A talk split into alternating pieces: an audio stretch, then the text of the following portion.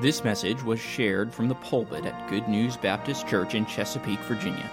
For more information, visit us online at goodnewsbaptist.org.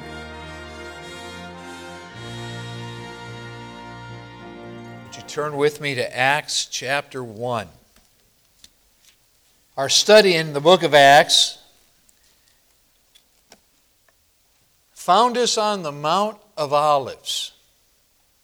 And we're standing back and we're watching 11 disciples who were listening to the Lord and then watched him ascend up into heaven. Literally, a cloud came, and the scripture indicates that it was the, the cloud, though of course it was the Lord, that propelled him right up and out of their sight. The teaching that he had given them had helped prepare them, but they weren't quite prepared to see their Lord ascend and out of sight. And they're standing and they're gazing as, as any of us would watching a loved one uh, maybe drive away and, and knowing we're not going to see him again for a while. Have you ever done that? And, and you just keep an eye on it until the car kind of disappears. You know, it, your heart already is, is longing for them and to be with them, and they're, they're gazing up. And then, unbeknownst to them, some angels, two angels, come up and say, You men of Galilee, why are you standing and gazing? And it, I think it probably broke the moment, and they didn't even see these guys. And then these, these angels remind them this same Jesus that you saw ascend up into heaven is coming in like manner. And so we're standing there, and we want to put ourselves in the story, right? It's given to us in a narrative form. It's all true, uh, but you need to put yourself in the setting. And so we hear what the we hear what the angels say, but what happens next? And by the way, the scripture tells us. The Bible tells us once again, they'd witnessed the power of God. Now it was time to wait in Jerusalem for the fulfillment of the Holy Spirit's coming. That's in their minds. That's what the Lord had instructed them to do. But before they leave that mountain, Luke tells us in his gospel what happens next. And, I think it is so neat that we get to compare what Luke said at the end of his gospel and these accounts and, and it's almost like you're, you're, it just all dovetails right together. Of course, it's, it's the inspiration of the Holy Spirit giving us this truth as well. But what does Luke tell us in his gospel that happens next? Luke 24, 51, and 52. If you want to look over that, hold your place in Acts 1. The Bible says, And it came to pass while he blessed them, Jesus blessing his disciples, gave instructions, gave blessing to them that he was parted from them and carried up into heaven. And this is what happens next they worshiped him. They didn't leave that mountain right away. I think when they realized what has just happened, reverently, I think they went to their knees and just the 11 there just start praising God, worshiping the Lord on that mountain. And then Luke tells us they returned to Jerusalem with great joy. Now, if the one who was dearest to you just went up in a cloud to heaven, what would your response be? I think I'd walk down that mountain kind of numb. What, what just happened? That's not what they do. After their time of worship on the Mount of Olives, they go back to the city rejoicing. And think about this they're retracing some steps that they had been on before. Remember the triumphal entry? They take the very same path down that mountain into the city that they had taken one day earlier with their Savior.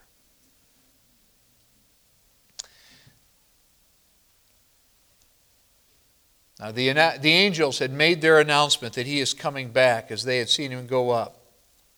And they break out in joyful worship and then head back to the city.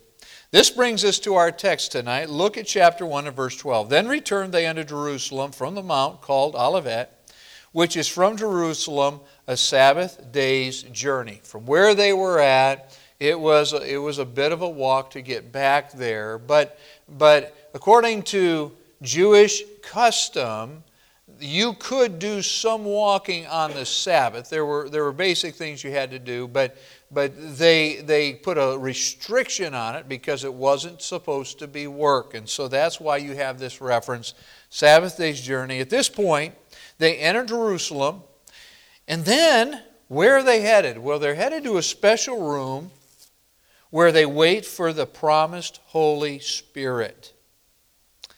What is that room? Verse 13. And when they were come in, they went into an upper room.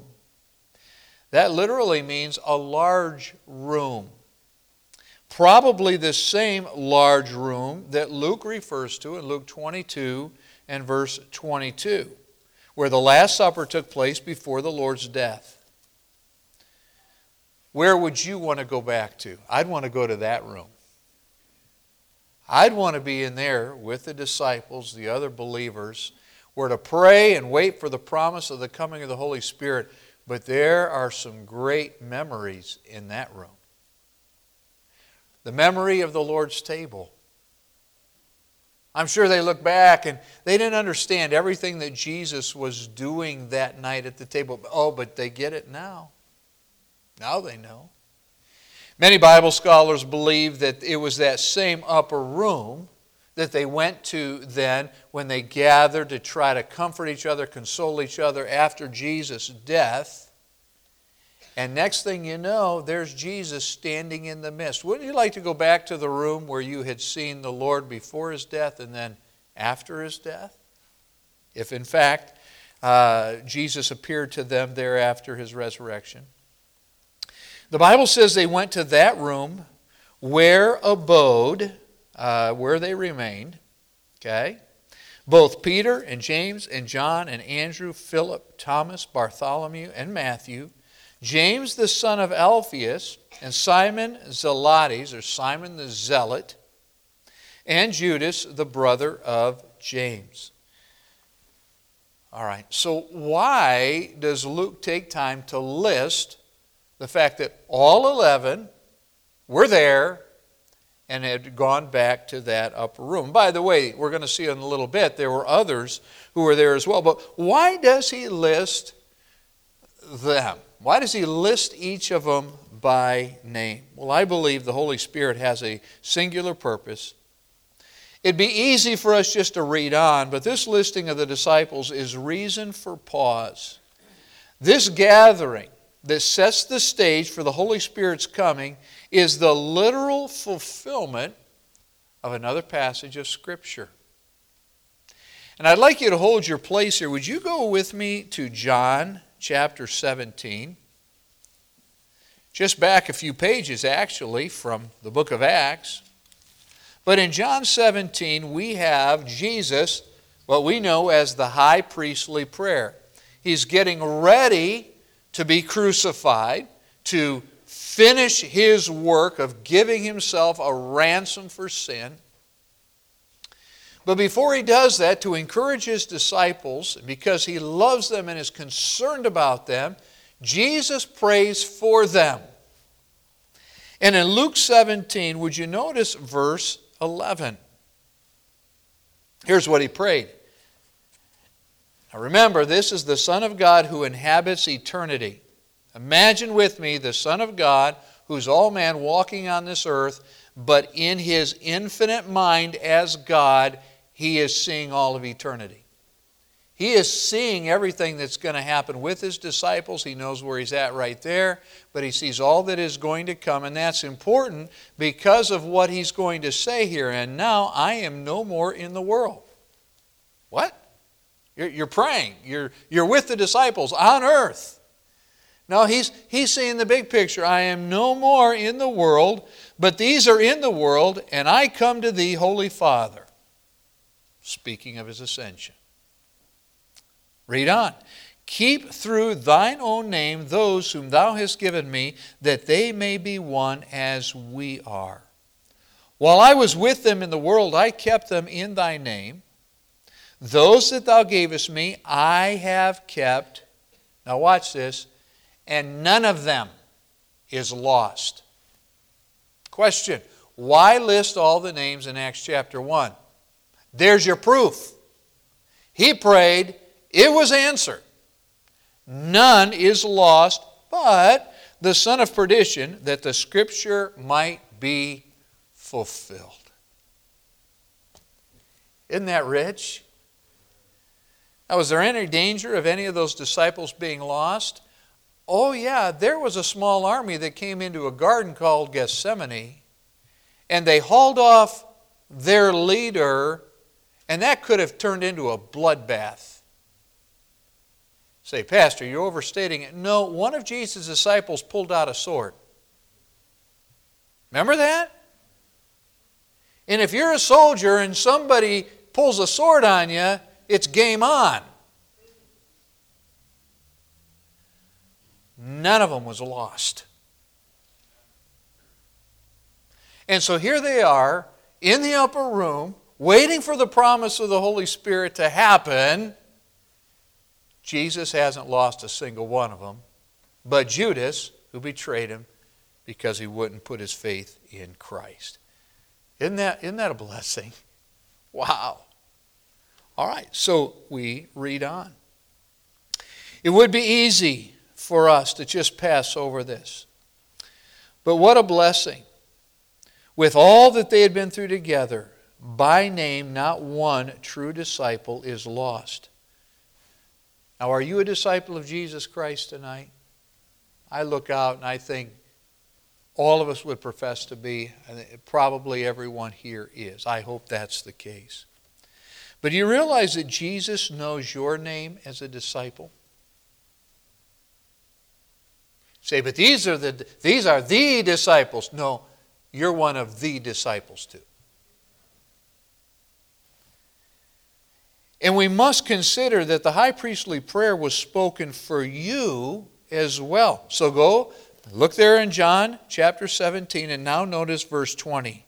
Neither pray I for these alone, but for them also which believe on me through their word. Think about it. Your New Testament is written primarily by the apostles under inspiration of the Holy Spirit, as, as the Gospels. What did you read and believe in order to be saved? Their word. So when Jesus prays in John 17, disciples, he is praying for you too. He knows your name. What an encouragement to you teens who are going to get on a plane on Wednesday and head to Alaska. That's a long way up there. There's not a single mosquito in Alaska. No, there's not. They're all married and have big families. It's way up there. But your Lord has prayed for you, and He knows your name.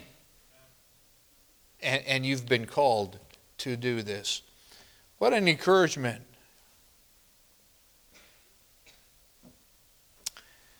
Now let's go on. What did the disciples do when they got to the upper room? Well, verse 14 tells us These all continued with one accord in prayer and supplication. The word that's translated, the Greek word with one accord, is used 12 times in the New Testament, but this is fascinating. Used 12 times. Do you know that 11 of those times it's used in the book of Acts? We're going to explain why in just a moment. Of one accord means to be there with one mind and purpose, to be like minded. The fact that they had been with Jesus resulted in a united mind and purpose. They had been with the Lord. And now they're in the upper room and they're going to go back to the Lord. They had been able to walk on this earth and talk to him face to face. Now they get to talk to him face to face through prayer. And it was being with the Lord that brought the like mindedness and what is going to continue to get them ready to receive the Holy Spirit. But again, application for us show me an assembly of believers like this group of disciples where there is consistent like mindedness, joy, unity of purpose, and I'll show you a group of believers that have spent time with Jesus. Remember that these are not perfect people. These are not perfect disciples, well, they're apostles. And the, and the Lord shows us all their wrinkles, doesn't He? Doesn't He? They struggled. Peter? Others? Okay. But, but here's the thing because they had been with Jesus, there was such unity. I thank God for good news. We are not an assembly of perfect believers. But there is sweet unity here. There just is. And it's not because we've all decided just to get along. It's because there must be people here who have seen Jesus, are spending time with Jesus. And by the way, when we are together, we also take time to pray. I'm so thankful that Pastor Coles, through his years of ministry here, emphasized prayer men's prayer breakfast. Wednesday nights when, when we pray together. Other, other prayer meetings that we have. By the way, we don't have enough of them. We need more. But when you all get together for fellowship in homes, I hear about this. You, you take time to meet with Jesus. That's what unifies us. And by the way, what's going to unify your home? As a family, you meet with Jesus taking time to be with Him. And when, when you do that, you will be of one accord, one mind in purpose, like minded. Spending time with Jesus in prayer brings unity, purpose, and unity and purpose are maintained by prayer. And by the way, a prayerful, like minded assembly of believers who spend time with Jesus will also be an assembly where there is spontaneous, meaningful worship. I love our worship times here. I love to hear you sing. By the way, I think since our revival meetings, again, a renewed emphasis in our minds about the ministry of the Holy Spirit, your worship has changed in a good way but it's just refreshing. But, but what does this come from? It's not just good leadership. And, I, and you need to pray that you have good leadership here. But it's when God's people, including you young people, decide to spend time with Jesus. So, this brings us to the title of tonight's message Needed Unity for the Spirit's empowering. They needed unity. They needed this camaraderie that came from the unity. They were still in very hostile territory, as we're going to see in the preceding chapters of Acts. Uh, the, the struggle's not over. They haven't forgotten about Jesus and the disciples. So, n- unity is needed for the Spirit's empowering, and this is how this unity is maintained. It's so, so precious.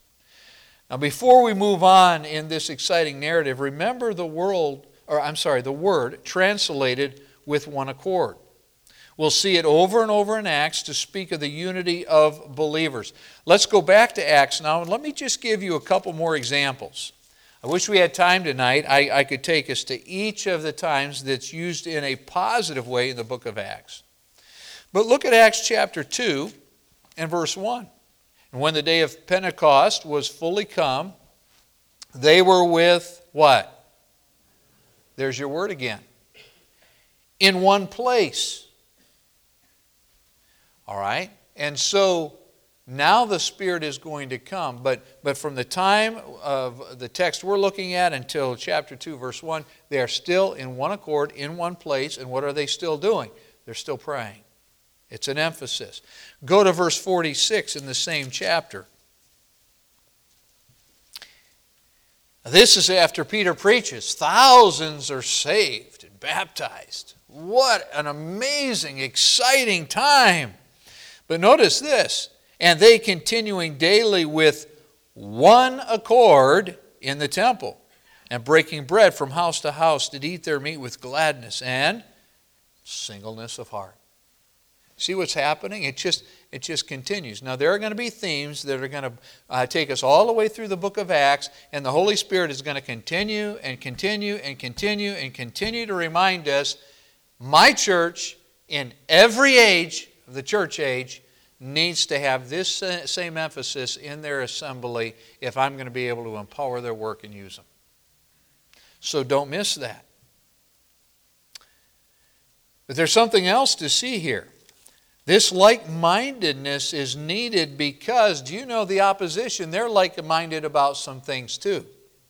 Half of the uses of that Greek word through the book of Acts is referring to the opposition to the church. They're, yeah, they're of one accord to try to stamp out this Christianity. Let's look at a couple of those examples. Go to chapter 7. Chapter 7, notice verse 57.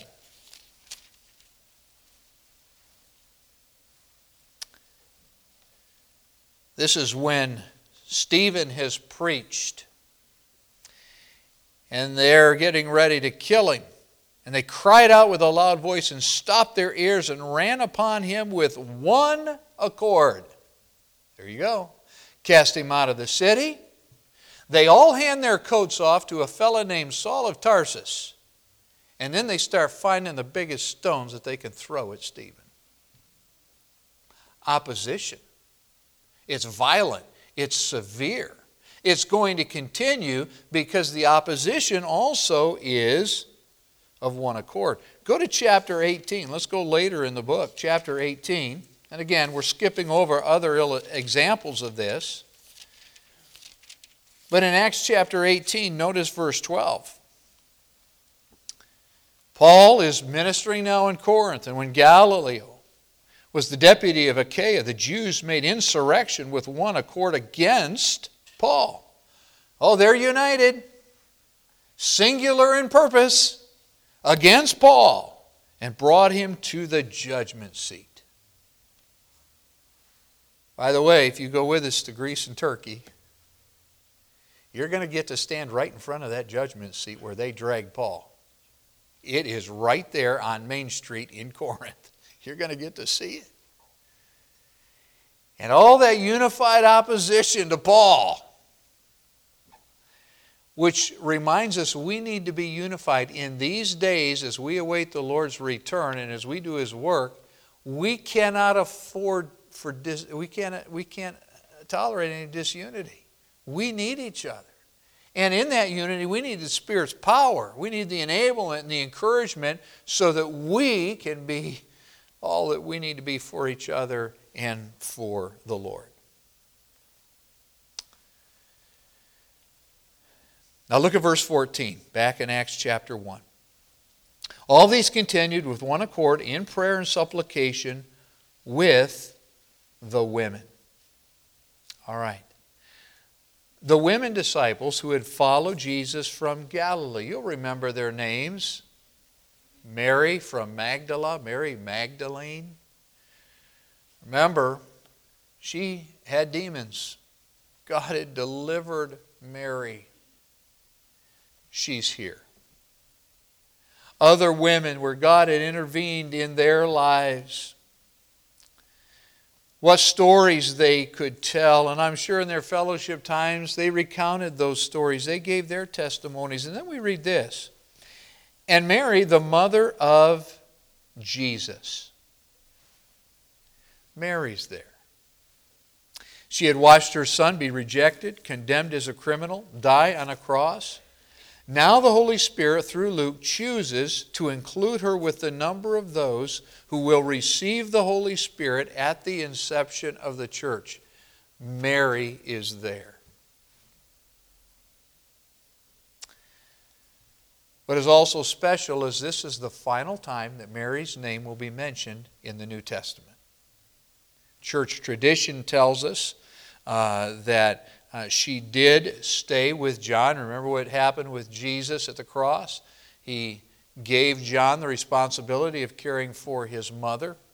John later would become the pastor of the church at Ephesus. We believe that in that church, uh, those saints knew Mary while she lived. Uh, but the last time we hear her mentioned is right here in Acts. Now, these are going to continue together in that upper room,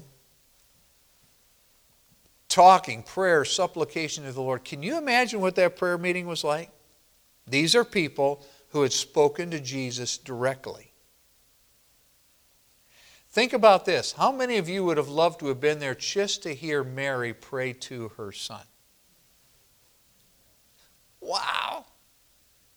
But you know what? She was praying to Jesus as a redeemed sinner who had been saved. Don't miss that. Okay? There's, there was no immaculate conception. Okay? She recognized Jesus needed to be her Savior.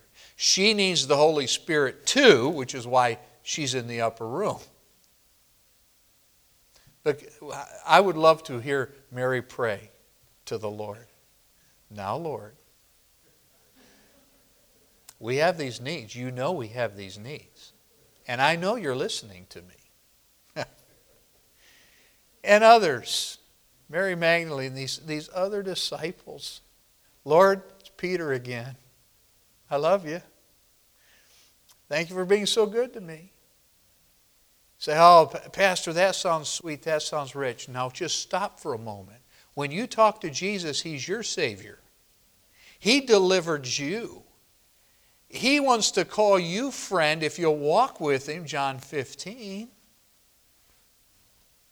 It's that real. Throw off religion and, and the flesh wanting this to just be works. No, no, you have a relationship with Christ. And so these ladies are mentioned. Now, ladies, let me just address you for a moment. This text emphasizes your importance to the co- cohesiveness and like mindedness of Christ's church. Why did the Lord include them here? Because they are just as important. And so are you.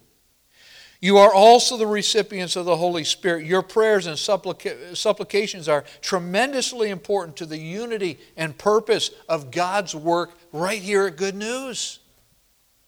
You are part of the body too. Now look back at verse 14.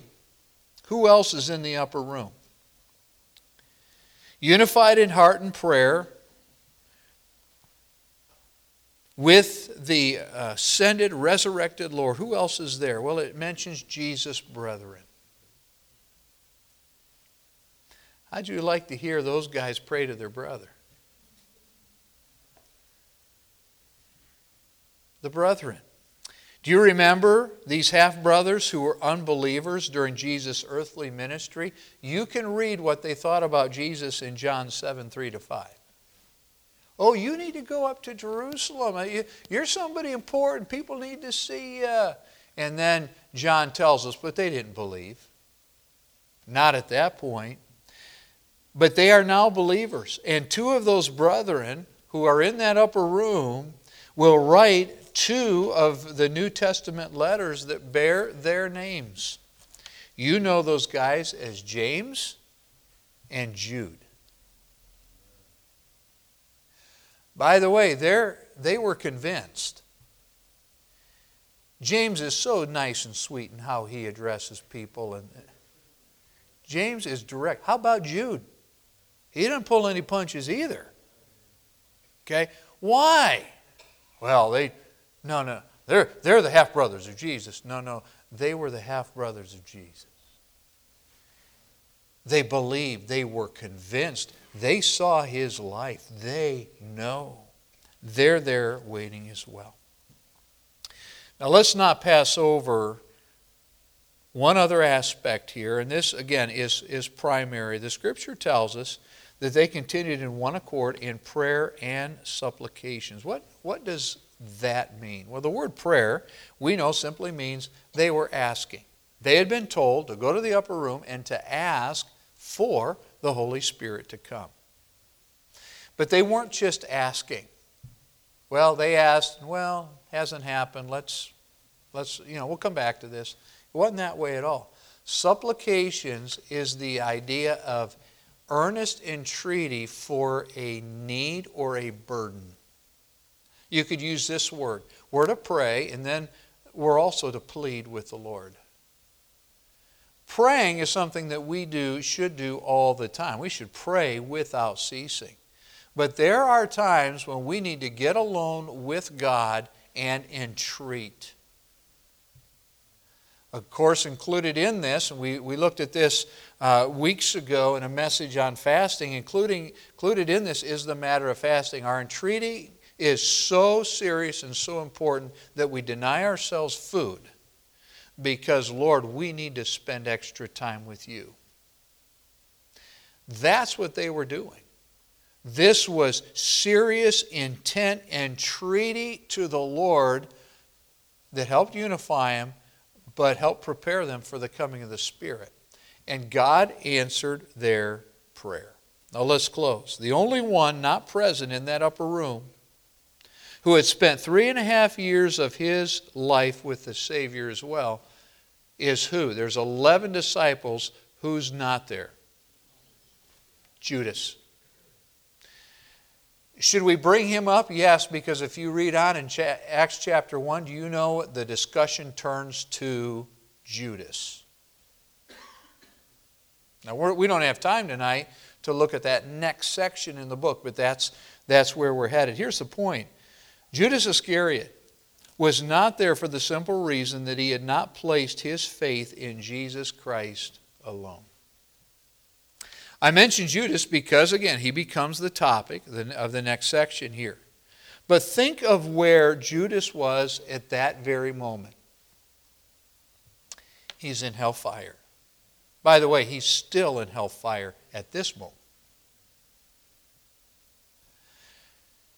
What's so sad, though, is all, all the joyful truth that we've seen tonight about this fellowship of believers who are in this upper room, the memories they had, the testimonies they could share, their prayer time together, talking to the Lord that they loved and knew, who they had spent time with, and now they're continuing to spend time. Think of the joy of those gatherings. And in these early chapters of Acts, emphasize they continued steadfastly in fellowship. It was so sweet, it was so good. Judas missed it all. And he's in hell. For a simple reason. He wouldn't place his faith in Jesus Christ for salvation. Now, this is, this is really direct for us here tonight because there are people who will spend eternity in hell. There are young people who will spend eternity in hell. Raised in churches like this one, and when they look back, they have fond memories of the fellowship, even the prayer times. Maybe their heart wasn't there, but they knew something real was going on. They had great friends in a local assembly like this, and, and, and, they just thought, well, it's kind of a wholesome environment. They didn't realize that the unity would be, was because people were spending time with Jesus. And then they got older. The world appealed to them more. They started to question what they had been taught from God's Word. They thought maybe there's something that the world has that's been hidden from me and they follow that like Judas did. But you could gain the whole world, and you know what it's all going to amount to? 30 lousy pieces of silver. And in the end, it's not going to satisfy you, and you may even think about ending it all. When you could have had Jesus, you were that close, but you wouldn't put your trust in Him. Maybe there's an adult like that here. maybe an adult listening on the live stream. You have a head full of the knowledge about who Jesus is and how to be saved, but you're not convinced. You can be that close and miss it all. And so the plea is don't do that.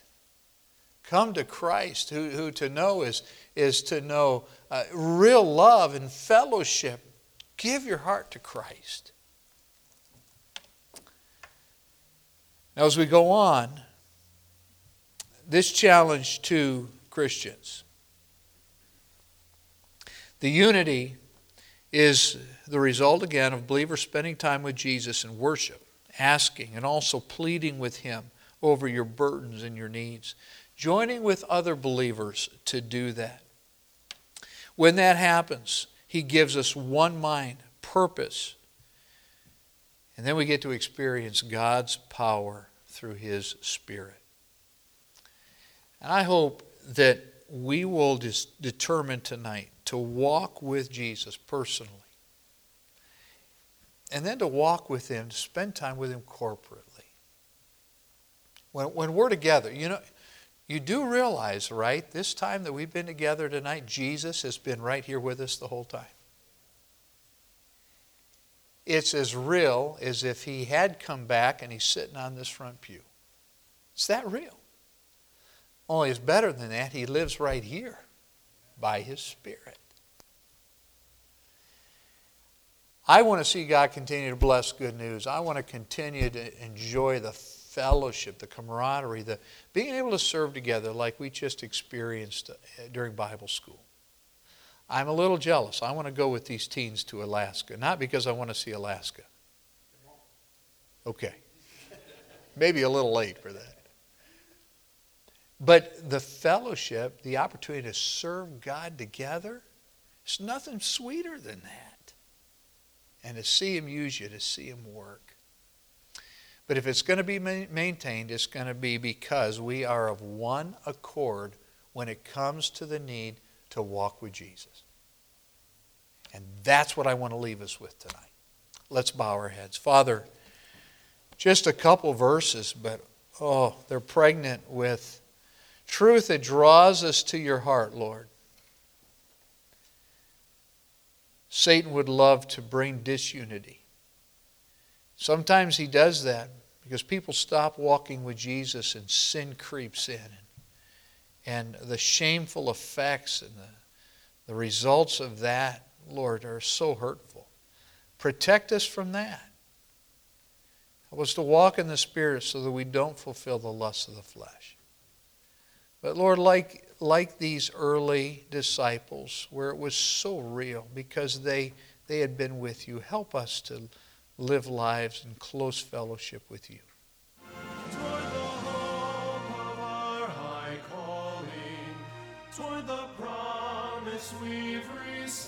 Thank you for listening. If you have questions about your relationship with God, or you would like to know more about the ministry of Good News Baptist Church, please visit us online at goodnewsbaptist.org or call us at 757 488 3241.